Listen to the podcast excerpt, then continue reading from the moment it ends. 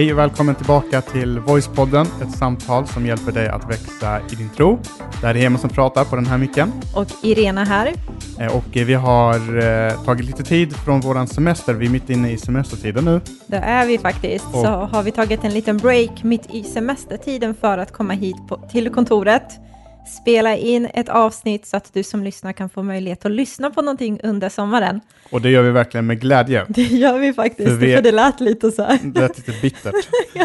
Men det är så kul så Typ att så här, vi, bara så du vet, du, måste, du, bo, du borde Vilka- vara tacksam. vilka uppoffringar vi gör. Nej, men det känns väldigt roligt. Mm. Och det är lite som en så här frisk fläkt mitt i det här äh, slow motion grejen som man har under semestertiden så är det skönt att kunna komma in och känna att man gör någonting som har ett värde också. Ja, precis. Även- Även, även om vilan också har ett värde. Jo, jo, men jag tänkte att bara ligga och sola och sånt. Precis. Det, har- det har ju sitt värde. Det har sitt värde också. Men eh, vi, vi gör det här också för att vi är mitt inne i ett tema som vi kallar för perfekt. Mm. Eh, och vi sa det redan i början av det här temat att det här kommer verkligen vara ett sån här mastodont-tema som sträcker sig över flera veckor och jag tror det har löpt över, över flera månader nu. Mm. Eh, och vi är inne i sluttampen. Det här är inte sista avsnittet, Mm. men det är bland de sista. Jag tror det är det näst sista. Jag tror inte det blir mer än en till efter det här. Eh, Det är avsnitt 29 i hela våran eh, poddhistoria i Voicepodden. Och avsnitt, jag tror att det är avsnitt 6 i det här temat. Så vi har verkligen Oj, oj, oj. hållit på Mm. eh, ett tag. Och titeln för just det här avsnittet är Din svaghet kan bli din största tillgång. Mm. Vi är ju tränade i det här att om vi har en svaghet så ska vi liksom, eh, lyft, liksom dölja den, eh, dra, liksom, optim, eh, lyfta fram våra styrkor, men dölja våra svagheter så mycket som vi bara kan. Men vi ska prata om hur, eh, vad Bibeln säger kring just det här att de svagheterna som vi har kan faktiskt vara vår allra, allra stö- största tillgång. Mm, Eh, hur motsägelsefullt det än är. Så finns det en bra lösning kring liksom den formuleringen som vi eh, precis sa. Liksom. Mm. Men vi har ju pratat mycket kring det här med temat perfekt och det vi har pratat om är lite sådär om man ska ha en recap av alla avsnitt som vi haft hittills. Så har vi pratat lite om det här med våran strävan till perfektion, varför vi har det. Vi har pratat om att Jesus är den som har gjort oss perfekt på insidan, sociala medias liksom inflytande, vad det gör med oss, att vara äkta, våga ta av de här maskerna, eh, vad som händer om vi inte gör det och så vidare. Och nu så ska vi som sagt, precis som du sa, prata om att vår svaghet kan bli vår största tillgång. Och en grej som jag tänkte på var innan vi sätter igång och pratar lite mer om det här var just en liten svaghet som man kanske, jag vet inte om det var en svaghet, men det var i alla fall en intressant diskussion som du och jag hade om det här med semestertider. Om vad semestern är för någonting, vad man har för förväntningar. För i vårt fall så har vi ju vår dotter som är ledig typ i åtta veckor. Eh, jag ska bara säga det, det här är ingen ny diskussion, utan Nej. det är en diskussion som pågår. som återkommer varje sommar. Precis. Ja, typ. Nej, men vår dotter är ju hemma i åtta veckor och det har vi valt själva för vi vill gärna ha henne hemma en längre tid om vi har den möjligheten att kunna jobba lite sådär på kvällarna och lite på morgonen och så hemifrån. Men, och då har vi känt av lite, jag tror vi var inne på vår andra semestervecka. Och så ser man, du vet, alla, än en gång, sociala mediers impact som finns där i bakhuvudet, även om man vet om att man inte ska gå på det, så finns det ändå där längst bak. Så ser man hur alla åker ut med sin båt och skärgården och Cypern och Spanien och bestiger berg och allt vad man gör liksom på sin semester.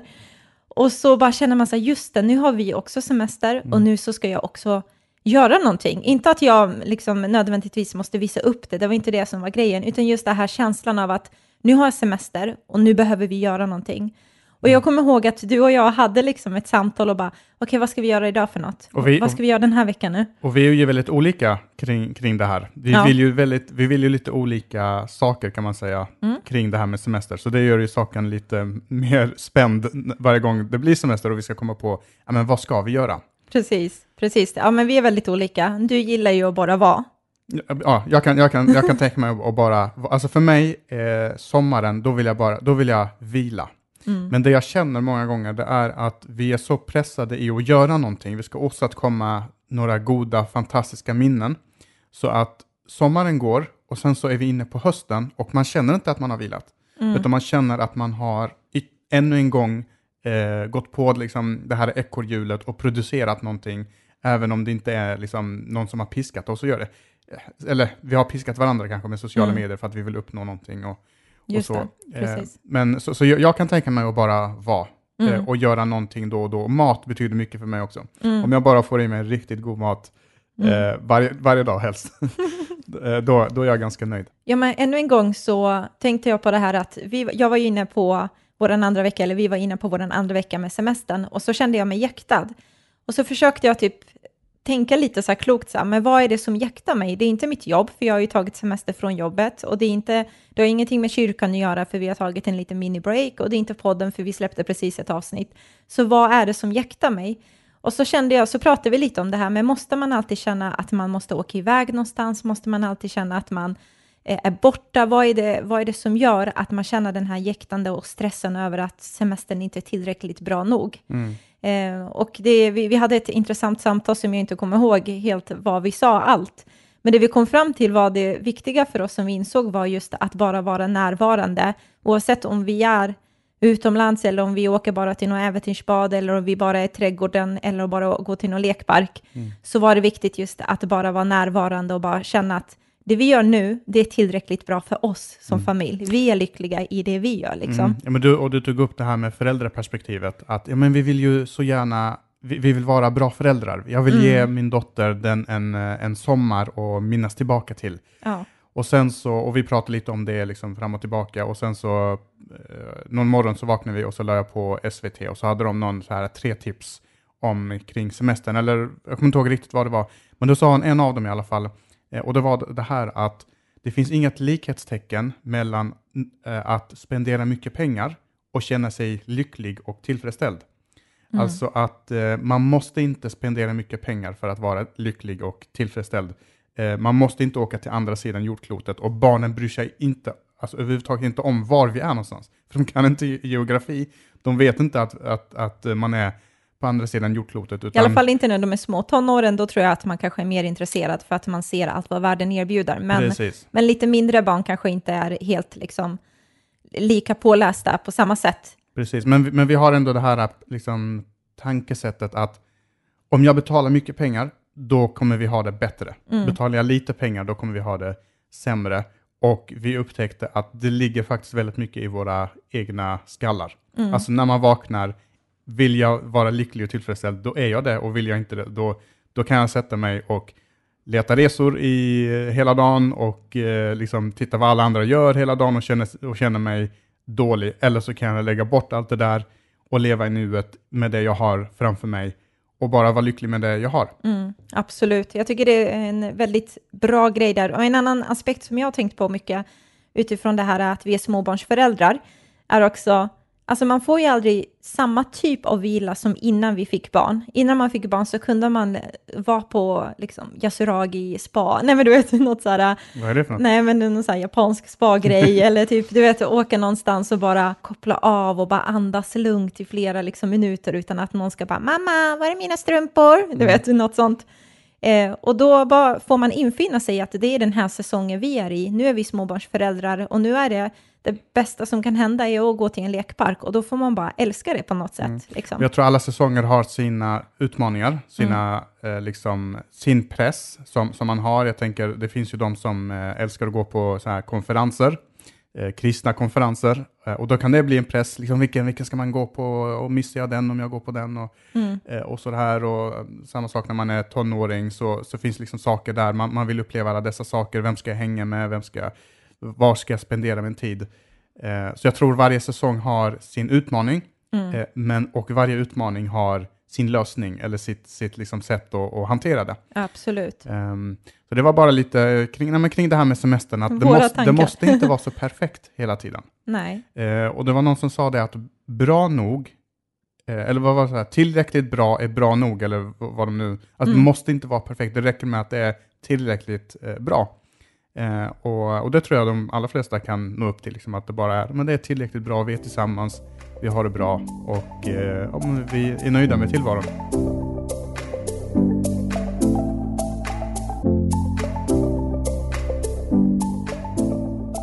Det här med svaghet, att det kan bli vår största tillgång, kan man ju undra lite så här, men vad menar vi egentligen? Och jag vet att vi pratade lite om det här förut, att människor blir ju otroligt imponerade av ens styrka när man visar upp allt det man är grym på och vi människor är väldigt kompetenta på många områden. Eh, men att människor ändå kopplar med vår svaghet, det är först när vi vågar vara äkta, ta bort den här eh, liksom masken och vågar visa hur det är på riktigt som människor känner någon slags koppling. Och jag tänker så här, när vi pratar nu om svaghet och, och snackar lite kring det, så har vi alla någon form av svaghet i våra liv. Jag tror inte det finns någon som lyssnar som känner så här, nej men du håller för dig själv, för jag har ingen svaghet. Eller så blir det den här, du vet, när man är på arbetsintervju. Ja, Och så säger, ja, vad har du, vad, liksom, vad har du för svagheter? Ja, så får man tänka till lite. Och så har man lärt sig att säga så här, min svaghet är att jag är för noggrann. ja men det där, är, det där är ett knep som jag, jag läste typ i tidningen när jag bodde i Stockholm. Så läste jag så här, hur du får, liksom, klarar av eh, ja, men din bästa intervju, liksom, hur du får jobbet. Och då var det just det att du ska aldrig liksom, dra fram din riktiga svaghet, utan det är någonting som skulle kunna vara en svaghet, men det kan också vara din styrka. Precis. Så jag har faktiskt alltid dragit dem och alltid fått det så här, ja, fått jobbet. Ja, Och, det, är, är det, ja, och det är det viktiga. Ja, men min svaghet är ju att jag kan inte slita mig från arbetet. Liksom. De bara, henne anställer Det vi. kan vara en svaghet. Det kan vara en eh, svaghet. som gör att man går in i väggen. Men, men, men vi tränade i alla fall i det här med att inte framhäva vår svaghet utan att framhäva vår styrka. Mm, precis, och vi alla har som sagt eh, olika typer av svagheter. Men det vi lär oss är att vi vill ju gärna tona ner det här med svagheten. För jag vet att du nämnde det där i början när vi pratade om det. Att man vill inte visa upp det, man vill liksom tona ner det. Och i den här tiden som vi lever i så är det ännu en gång den här styrkan och perfektionen som vi vet om att den inte finns på riktigt, men ändå så försöker vi efterlikna den hela tiden. Och jag tänker, Heman, tror du inte att kyrkan eller kristna har ibland varit stämplade med att man tror att det endast är perfekta människor som liksom, att det är perfekta människor om man kommer utifrån och känner så här, "Ah, men det där är inget för mig för att, Alltså både och. Eh, det stämmer till stor del att eh, kyrkan har det här perspektivet, eller människors bild av kyrkan är just det här att kyrkan är till för fina, tillrättalagda människor eh, och, och jag passar inte där. Eh, och, och en av de anledningarna till varför man också kanske sätter på sig masker, framförallt i kyrkan, inte framförallt men också även i kyrkan, vilket det inte borde vara så, utan kyrkan borde vara den platsen där man verkligen kan komma, slappna av, liksom eh, ta av sig masken och vara den man är. Men en anledning till varför jag tror att det har blivit så i kyrkan är just att om jag visar mitt sanna jag, då vet inte jag om jag får vara kvar här. mm, Och därför så tränas jag i att ha kvar och hålla upp den här masken, eh, för då, då är det bäst så liksom.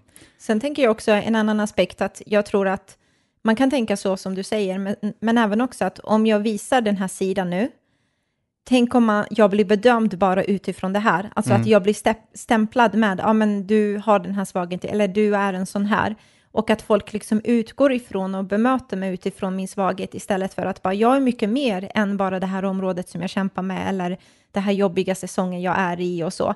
För vi alla, vi vill inte bli präglade av eh, liksom, ja men du vet, den situationen vi går igenom, att det ska prägla hela vår tillvaro. Ja, men precis. precis. Och resultatet blir just det här att man sätter på sig den här masken och man visar bara sina styrkor. Eh, men samtidigt, andra sidan av myntet är också att jag tror också att många ser på kyrkan som en plats bara för svaga människor. Mm, för det Eh, har man ju hört. Ja, så det är lite dubbelt, eller Ja. lite dubbelt eh, där. Så jag tror man ska, man ska liksom eh, sammanfatta hur människor ser på kyrkan. Så skulle man kunna säga så här att människor tänker i allmänhet att kyrkan är till för svaga människor som låtsas vara perfekta. Mm. Alltså jag, ehm, jag, eh, typ så här, om man inte är troende, jag behöver inte tro på någonting för jag tror på mig själv. Jag är Ja, stark i mig själv. Eh, men eh, kyrkan, den är till för människor som inte är starka nog i sig själva, utan de behöver hålla i någonting annat. Och det finns ju sanning i det. Vi, vi, vi kan, klarar inte Vi av kan inte rädda oss själva liksom. Nej, och därför behöver vi liksom greppa tag i Gud och, Mm. och låta honom få bli liksom kärnan i, eh, i våra liv. Och sen samtidigt, men när man går till kyrkan då, så, så går man inte dit i form av att jag är svag och det är därför jag är här, utan man går dit och så sätter man ändå på den här masken och allting är fint och, och så här, och det här har man hört så många gånger också. Eh, eller alla känner igen sig i det här, man kommer som familj, man sitter i bilen, tjafsar hela vägen till gudstjänsten och precis innan man ska parkera så sätter alla på sig ett flin, Mm. eller liksom ett, ett, ett stort le- leende och så går man ut och är den här happy family. Och frågan blir då att eh, det här med, vi är vi har svagheter, alla har vi svagheter, men hur ska man förhålla sig till sina svagheter? Vad ska man göra av dem? Ska man bara säga så här, ja men sån är jag och därför så ska jag bara fortsätta vara så? Mm. Eh, eller ska man eh, låtsas att man inte är sån, eller ska man träna bort det, eller hur ska man förhålla sig till sin svaghet och hur kan man då göra sin svaghet till sin bästa tillgång som, som ändå är titeln på det här eh, avsnittet. Ja, och det är ju väldigt många bra frågor som vi ska prata om nu. Varsågod Irena. Ja, precis. Well, nej, men det är väldigt bra frågor och jag tänker det finns flera olika svar på de frågorna. Och det första tänker jag, vissa svagheter kan man faktiskt arbeta bort. Eh, vissa saker kan man liksom bli bättre på och sånt. Eh, om det är karaktärsgrejer, tålamod, självbehärskning och sådana saker. Liksom tror jag att Gud kan göra någonting i våra hjärtan och det tar tid, men det går. Men sen så tror jag att det finns vissa svagheter som bara hänger med, alltså som bara är där och man verkar inte riktigt helt bli av med det fullt ut. Mm. Och eh, en person som du ta, pratar om det här med att förhålla sig till sin svaghet och en person som verkligen var väldigt grym på det var ju en kille som heter Paulus, som var en stor ledare i Nya Testamentet. Och han har skrivit eh, väldigt många brev där i Nya Testamentet. Och han skriver så här i Andra Korinthierbrevet, kapitel 12 och vers 1-10, så det är ett ganska långt stycke. Men här så får vi se hans perspektiv på svaghet och Gud i ens liv och hur man förhåller sig till det. Mm. Så vi börjar med att läsa det. Eh, och då står det så här. Jag måste skryta, om än till ingen nytta. Jag kommer nu till syner och sådant som Herren har uppenbarat. Jag vet en man som lever i Kristus och som för 14 år sedan rycktes ända upp till den tredje himlen. Om det skedde med eller utan kropp, det vet jag inte, men det vet Gud. Jag vet bara att denna man, om det nu var med eller utan kroppen, det vet jag inte, men Gud vet det, blev i alla fall uppryckt till paradiset och fick höra ord som ingen människa kan eller får uttala. Den mannen skulle jag kunna skryta över, men jag avstår, förutom när det gäller min egen svaghet. Okej, vi pausar här. Vad är det som händer här? Vad som händer är att Paulus pratar om sig själv här i tredje person och han har fått vara med om något övernaturligt. Han har fått se saker, en uppenbarelse som bara är wow. Eh, Och, och, och vad, vad det handlar om också väldigt mycket, det är att eh, Paulus, den här killen då, han var inte en del, en av de här tolv lärjungarna som Jesus hade, utan Jesus mötte honom eh, lite senare, Mm. eh, efter att Jesus hade eh, uppstått alla de här sakerna. Och eh, han, han fick liksom, han, han skriver hela, nästan halva nya testamentet.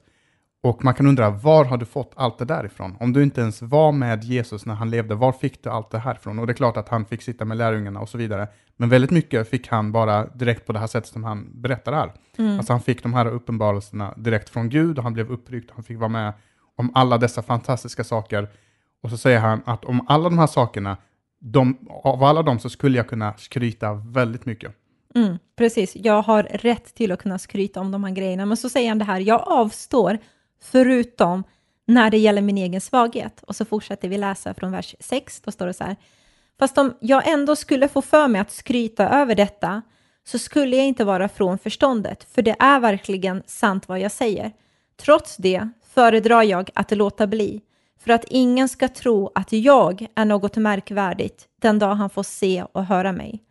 Men för att jag inte ska bli högfärdig för dessa väldiga uppenbarelsers skull så har jag fått en tagg som sticker mig.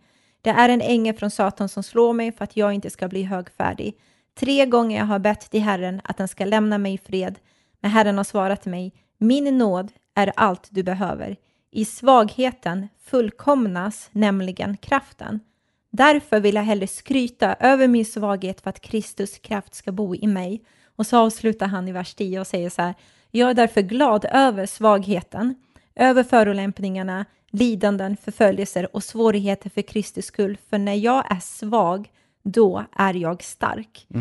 Eh, och eh, han säger ännu en gång, precis som du säger, han fick vara med om värsta grejerna, uppenbarelser, och så säger han, jag skulle faktiskt kunna skryta över det här, men jag låter bli att göra det, utan istället vill jag berömma mig av min svaghet, för jag har sett en sak i mitt liv, verkar han kommunicera, och det är att när jag är svag, då verkar Gud komma med sin kraft och verka genom mig på ett sätt som jag inte förmår ens när jag är som starkast i mig själv. Mm, så när jag är svag, då är jag stark och ett ord här som används som passar väldigt bra in på våra tema, det är just där det står att min nåd är allt som du behöver. Du behöver inte så mycket mer än min nåd. Och så står det att i svagheten så fullkomnas nämligen kraften. Mm. Eh, och ordet fullkom, eh, fullkomlig, det är just ordet eh, eh, som används på engelska, på engelska som är perfected. Alltså Mm. i svagheten så perfekt görs nämligen kraften. Alltså Guds kraft blir, jobbar perfekt i svaghet. Precis, det gör den verkligen. Och ännu en gång till Paulus, du pratade om det här om att han fick inte vara med, med han var inte en av de här lärjungarna utan fick uppenbarelse på ett annat sätt. Men det man inte får glömma är att han var en kille som var otroligt utbildad, alltså högutbildad kille. Han var påläst, han hade ledarkvaliteter, han var hårt arbetande, han var skicklig socialt, han kunde flera olika språk. Så säger han liksom, för att jag inte ska tänka stora tankar om mig själv, alltså för att jag inte ska bli arrogant och vara stolt, så får jag brottas med den här svagheten. Så att han nämner ju där att han har någon slags svaghet och han har bett Gud, Gud ta bort den. Så säger Gud, min nåd är nog för dig, precis som du sa där. Just det. Och vad är den här taggen som man pratar om också? Det är lite omstridd, vet jag. Nej, men det finns ju precis som du säger två olika sätt att se det på och eh, det, det man tror är, det ena är att taggen som man pratar om tror man handlar antingen om människor som anklagar honom, alltså som sprider falska rykten om honom. Det kan också vara andra tolkningar att det kan stå för något hos Paulus själv som plågar honom, till exempel en sjukdom eller något annat kroppsligt som han hade svårt med. Så antingen så kan det vara att människor sprider falska rykte, eh, säger saker om honom som inte är sant, så får andra människor reagera annorlunda när de möter honom och sånt. Eller så kan det vara någonting för honom själv, så man är inte helt hundraprocentig. Det Och, finns, och när vi inte är hundraprocentiga så, säger- så ger vi bara alternativen och så får man själv eh, precis. lista ut det. Men oavsett vad så var det någon form av svaghet. Och en grej som jag tänkte på som jag kände igen mig mycket i det här, att han faktiskt bad Gud om att kan du inte bara ta bort den här svagheten i mitt liv? Och jag vet inte, har du någon gång bett Gud om att ta bort din svaghet? Ja, men det har man väl gjort många gånger. Eh, och, ehm, och, och så tolkar man ju det när, när den här svagheten man har, när, när den inte försvinner direkt, eller när den inte försvinner överhuvudtaget, då tolkar man det på något sätt som att men då funkar kanske inte så där, det där så bra och ens tro kanske eh, ja, men blir lite, lite svagare på grund av det. Och jag, alltså, alla människor går omkring med olika typer av svagheter, om det är scenskräck, människofruktan, om man har kort stubin, Mm. eh, man har en dålig självbild, kroppsfixering, dålig ekonomi kan också vara en, en, upplevas som en eh, svaghet eller att man är ensam eller vad, vad det nu eh, kan vara. Mm. Eh, och, och här säger Gud till Paulus att du har den här svagheten, ja, men, men, och så svarar han inte, men jag ska ta bort den direkt, utan han säger, men min nåd är nog för dig. Så den här nåden som jag ger, den kommer räcka för dig, för att hjälpa dig igenom det här. Så istället för att ta bort svagheten, och så kan Paulus spänna ännu mer med musklerna och skryta ännu mer om hur fantastisk han är, så säger han, nej men ha kvar den svagheten, inga problem, för du kommer lära dig en hel del av den här svagheten. Men i svaghet så fullkomnas kraften, men jag kommer ge dig min kraft i den svagheten Precis. eh, och, och hjälpa dig. För att när jag gör det, då kommer du kunna inte skryta över dig själv, utan då kommer du skryta över mig. Att ja, men, i mig själv så skulle jag inte kunna klara av det här, men på grund av min tro på Gud och på grund av Gud som finns med i mitt liv, eh, då eh, kunde jag göra det här och på det sättet så får Gud äran då. Ehm, Och jag tänker också att den gången som vi verkligen inser vår egen svaghet och bara kommer till liksom underfund med det och ändå, när vi ser den så tydligt i våra liv och ändå tror att Gud kan använda oss, det är då vi blir starka på något sätt också. mm, Eh, just, alltså kanske inte starka jättemycket i oss själva, men starka i vår tro i att veta att min svaghet är inte någonting som Gud bara, nej men tyvärr, jag exar dig rena, det funkar inte för att du har det här, utan trots min svaghet så kommer Gud och gör någonting så som han gjorde med Paulus. Och det intressanta är det här att min nåd är nog för dig, alltså allt vad Jesus är, att han är perfekt, att han är fullkomlig kärlek, att han liksom aldrig ger upp, att han, eh, nej men friden finns där, han är sanningen, allt det där finns i det här med nåd, att vi tar emot det. Det är tillräckligt i våra liv för att Gud ska kunna använda oss. Precis, och det är en fri gåva som vi får ta emot. Och Mm. Innan vi eh, spelade in det här avsnittet så pratade vi lite om det här med svaghet och då Ja. frågade vi, men, men Hemen, vad, är, vad har du för svagheter? Ja. Eh, Du brukar kalla mig för besserwisser och, och sådana saker. Jag brukar inte kalla det, men jag Nej. nämner det ibland. Det händer. Du kallar mig inte, men du nämner det ibland. Mm. Nej, men, och, det, och det kan säkert finnas någon sanning eh, i det, men när jag satt Bekännelse. Ja, bekännelsestund nu. Hej, jag heter Heman och jag är en besserwisser. Nej, men eh, och när jag försökte, men vad, vad är jag mer svag i? För, Mm. för det kan faktiskt också vara bra att bara stanna upp. Vad har jag för svagheter? Jag njöt i den stunden faktiskt, när jag satt framför dig och bara, ska vi inte prata om våra svagheter? För jag är ju väldigt så här, verbal och öppen och kan prata om det. Eh, Den här, ska vi inte prata om våra svagheter? Ja, det gör vi. Ja, börja du. precis. Så Det här är du, en bra stund för dig, Hemen. du ser liksom var, var, var, var man lägger ribban och sen kan du kontra med Exakt. dina. Men i alla fall med din svaghet, du skulle fundera på det. Mm. Och, och då, men det, jag måste vara, ha liksom någon annan svaghet än det här med att eh, liksom, jag kan, jag, läser, jag läser väldigt mycket och det slutar med att då kan jag väldigt mycket om Mm. olika saker och det eh, kommer inte fram alltid på bästa sätt utan då kickar den här besserwisser mentaliteten i. Hur som helst så försökte jag fundera, men vad har jag för svagheter? Och då tog det en liten stund att upptäcka dem och då funderade jag på var, varför är det så? Det är inte för att jag inte har några svagheter, Nej. tvärtom, jag har många svagheter. Mm. Men jag tror också att jag har st- kanske ständigt kämpat emot och minimer- försökt minimera de här eh, svagheterna och kanske i rädslan för att acceptera att överhuvudtaget ha några svagheter. Mm. För eh, det är då kopplat till just den svagheten som jag ska prata om nu, just det här att en av mina kanske största svagheter det är just det här med att jag vill så gärna bli omtyckt, jag vill vara duktig, jag vill att människor ska ge mig en klapp på axeln, eh,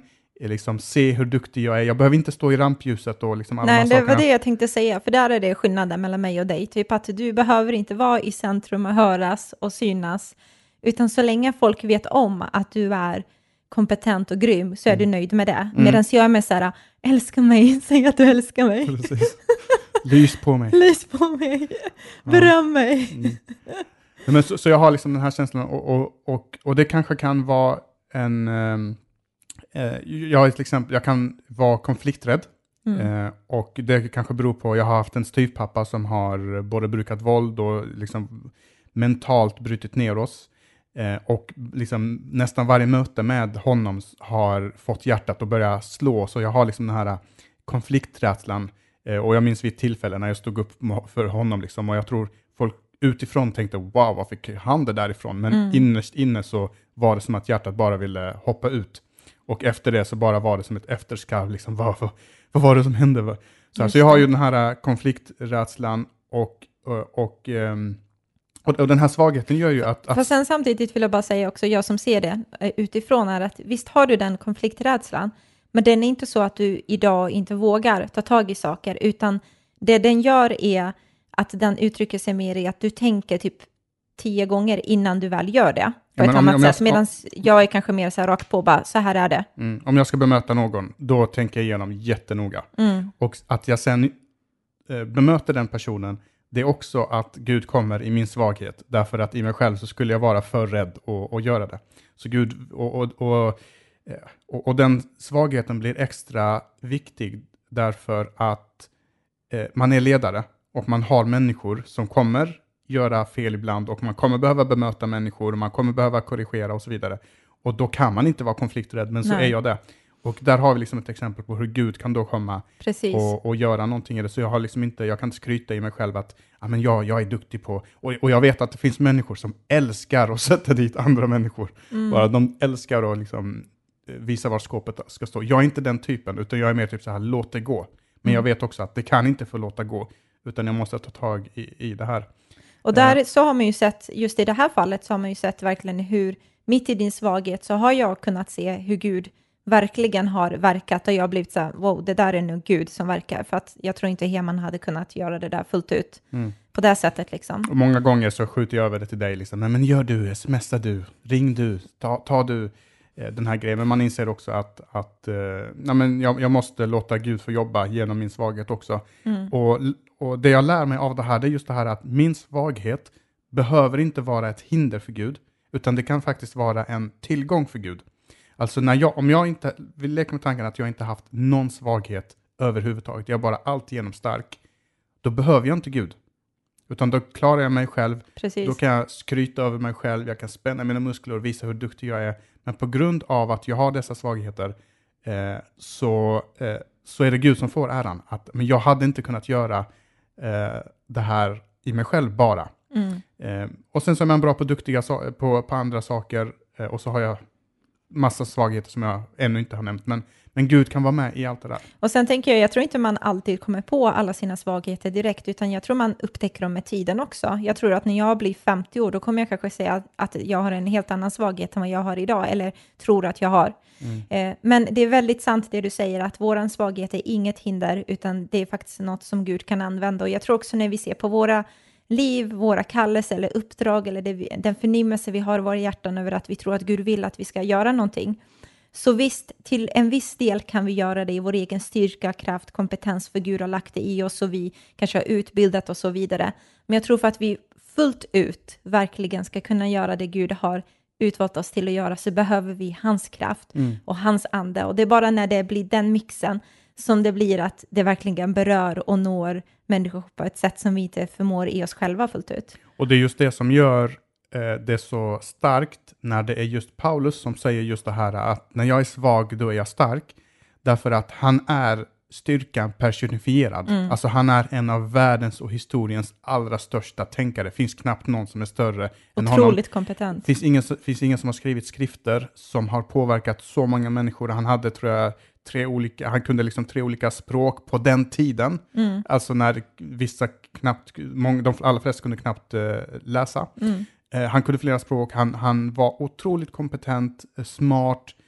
Och, och så är det han av alla människor som säger att i min svaghet så kommer Guds styrka och jobba med, genom mig. Och så visar han just det att svaghet är faktiskt en förutsättning och inte ett hinder. Och när Jesus väljer sina lärjungar så väljer han inte liksom bara starka individer, utan han väljer faktiskt en grupp ganska så mest up eh, personer. Var och en av dem hade liksom sina eh, svagheter och, och han... Eh, De hade både styrkor och svagheter, men de Precis. svagheter man ser blir väldigt så här, wow, använder du det verkligen? Mm. Men sen så var de grymma på andra saker. Så det är en blandning där, lite så här, så som vi människor egentligen är. Det är ingen som är hundraprocentig liksom. Nej, så ta Petrus till exempel, om vi tar en person till. Han som, för, vi pratar om honom i det här temat.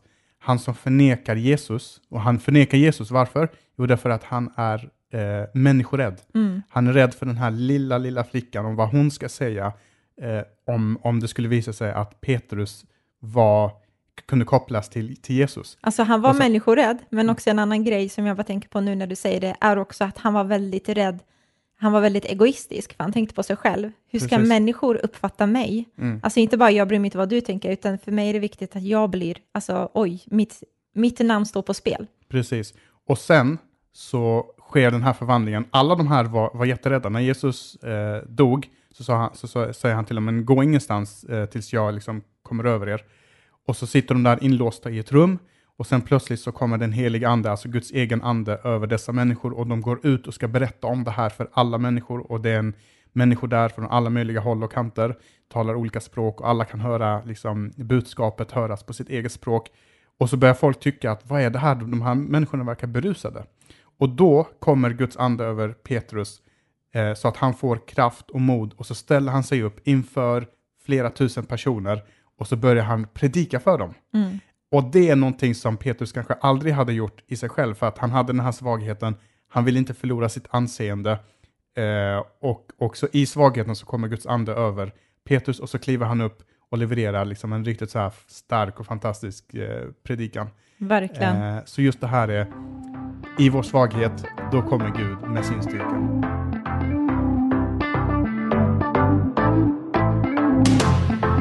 Och nästa avsnitt så kommer vi prata lite mer om det här med svaghet och då är det väl kanske min tur att berätta vad som är min svaghet. Och det ser jag fram emot. Missa inte det av just den anledningen. Och dela nästa avsnitt, dela inte det här avsnittet, utan dela nästa avsnitt som vi kommer spela in. Eh, till alla dina vänner, alla dina kompisar, Alltså, för att det finns folk som behöver höra det. Eh, Men jag hoppas att du som har lyssnat verkligen känner så här, ja men just det, det är ju det här, för att ibland så skäms vi så otroligt mycket över vår svaghet och ibland så eh, ut, vi räknar ut oss själva innan Gud ens har sagt någonting och tänker nej men Gud kan inte använda mig på grund av det här och det här.